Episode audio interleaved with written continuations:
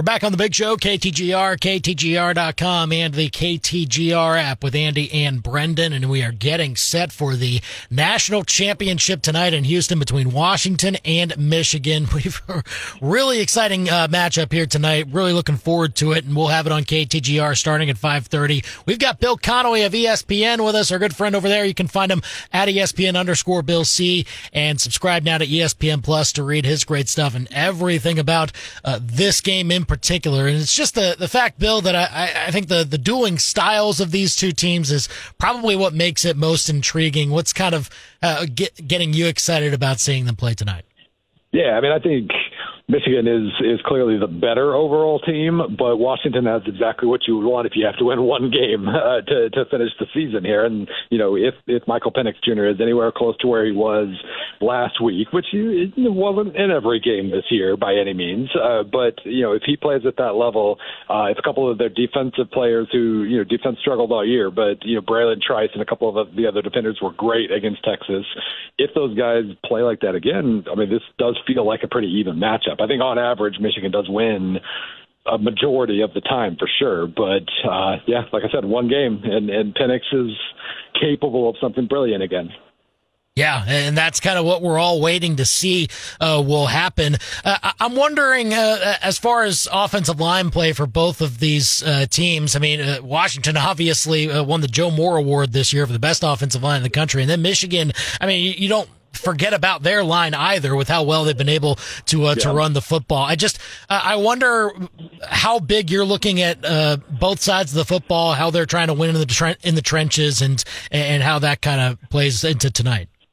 Yeah, I mean it's interesting. Both lines are very good at what they need to be the best at, and that's you know pass protection for Washington and um, you know run blocking for Michigan. Those are um, you know pass protection for Michigan, run blocking for Washington. They're both only okay, but um, but no, I mean nobody can. You, pressure was really really important to Michigan's success defending the pass this year, and nobody gets pressure on Michael Penix. So um, you know that's a humongous thing, and at the same time, you know if Washington can't ever get off the field because Michigan's running for 60 yards a carry, like as we saw against Penn State when they ran 30 some odd times in a row. They're never going to stop if you can't stop them, and uh, they might not be able to stop them. So, yeah, a lot of dynamics here. It would be kind of. I feel like either Washington wins close or Michigan wins by a couple touchdowns, but we'll we'll see. There, there's just a lot of things we're not going to know in advance that we have to kind of see how these matchups work.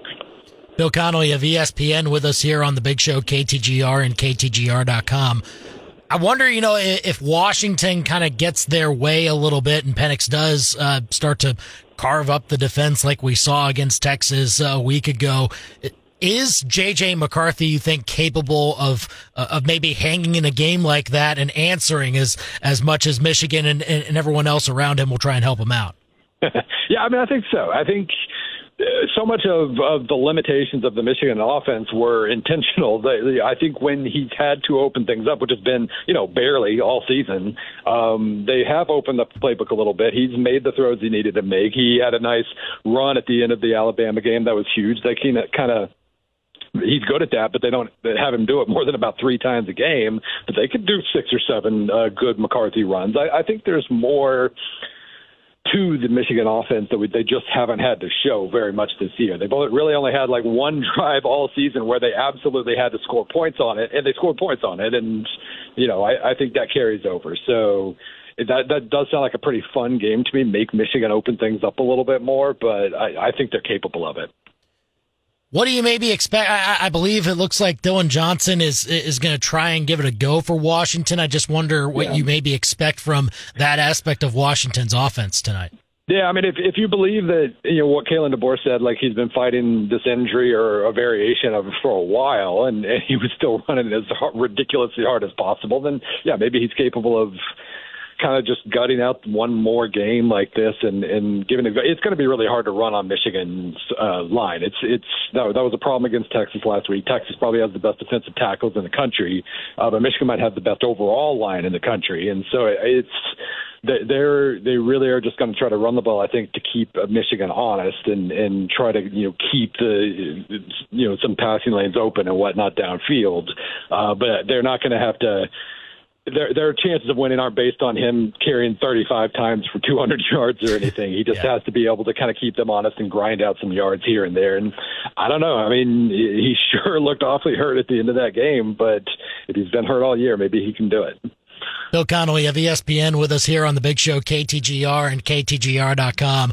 All right, Bill, I, I guess who you got uh, tonight, uh, Michigan or Washington? Uh, it, I do like that it's uh, two teams that we don't necessarily see in this position a whole lot, and, and somebody's going to have their, their first championship in a while. Yeah, no, that's really cool. I mean, there are a lot of a lot of big brands in college football. We didn't need to see necessarily the same like two or three winning every time, but um, no, I, I think I said uh, last week when we did our little quick picks thing uh, on ESPN.com, I think I said 35-28 Michigan. I do think if Michigan wins, it might be a little more than that, something you know in the 35 to 24, 38 uh, neighborhood, something like that. Really, just I think the number one thing is Washington has to be able to keep them from just running and running and running and running, and I'm not sure not sure they'll do that, but that is something we'll be able to read early too. Um, you know, if they come out and force a three and out or something and stop Corum for a couple one yard runs, we really could be in for an interesting game. So we'll see. Lots of early indicators, I think. Yeah, for sure. It's going to be uh, really exciting to uh, to follow tonight, and again, uh, coverage starting at five thirty here on KTGR before Michigan and Washington in the national championship game.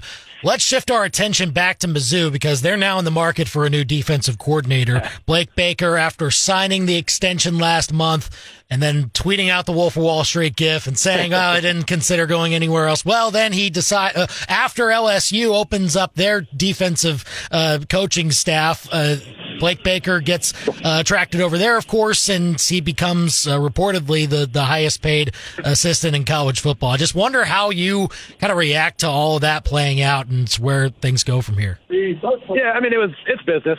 I mean, that was you know he, he didn't when he tweeted out that thing, he didn't think he was going anywhere, and then this happens and this happens, and the LSU job opens, and if it was true, like the, there was one other candidate in line in front of him, he said no. Therefore, you know, it, it all happened, and and it's just how this goes. But I do think for next season, I think keeping Kellen Moore was the most important um, of the two coordinators. I think keeping him in in tow was was more important. They got that figured out.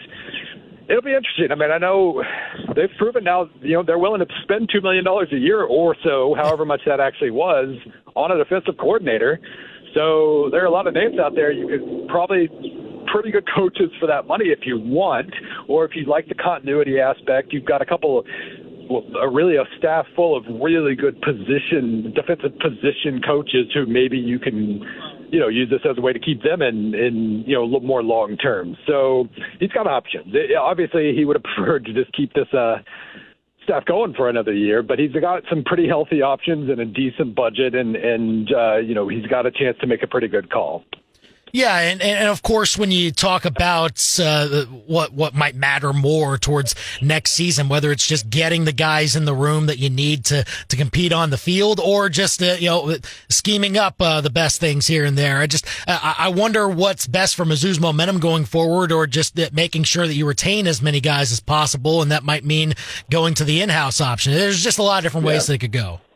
Yeah, it's. I, I don't want them to get, end up in a situation where they're like, well, we have we have two million to spend now, so we got to figure it. You know, let's yeah. hire somebody. Like I, the continuity option really might be the best, and and you know, I guess Drinkwitz gets paid a lot of money to make these calls, so we'll see what he does. Uh, it does seem like he's going to take his time and figure out what his options are, though, instead of like just promoting immediately from within. But yeah, no, it's it's, it's definitely not. It, it's not optimal by any means, but you can work with it.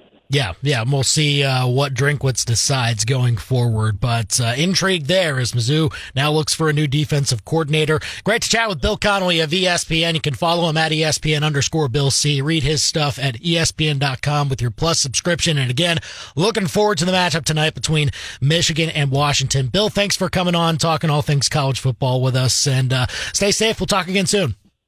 Sounds good.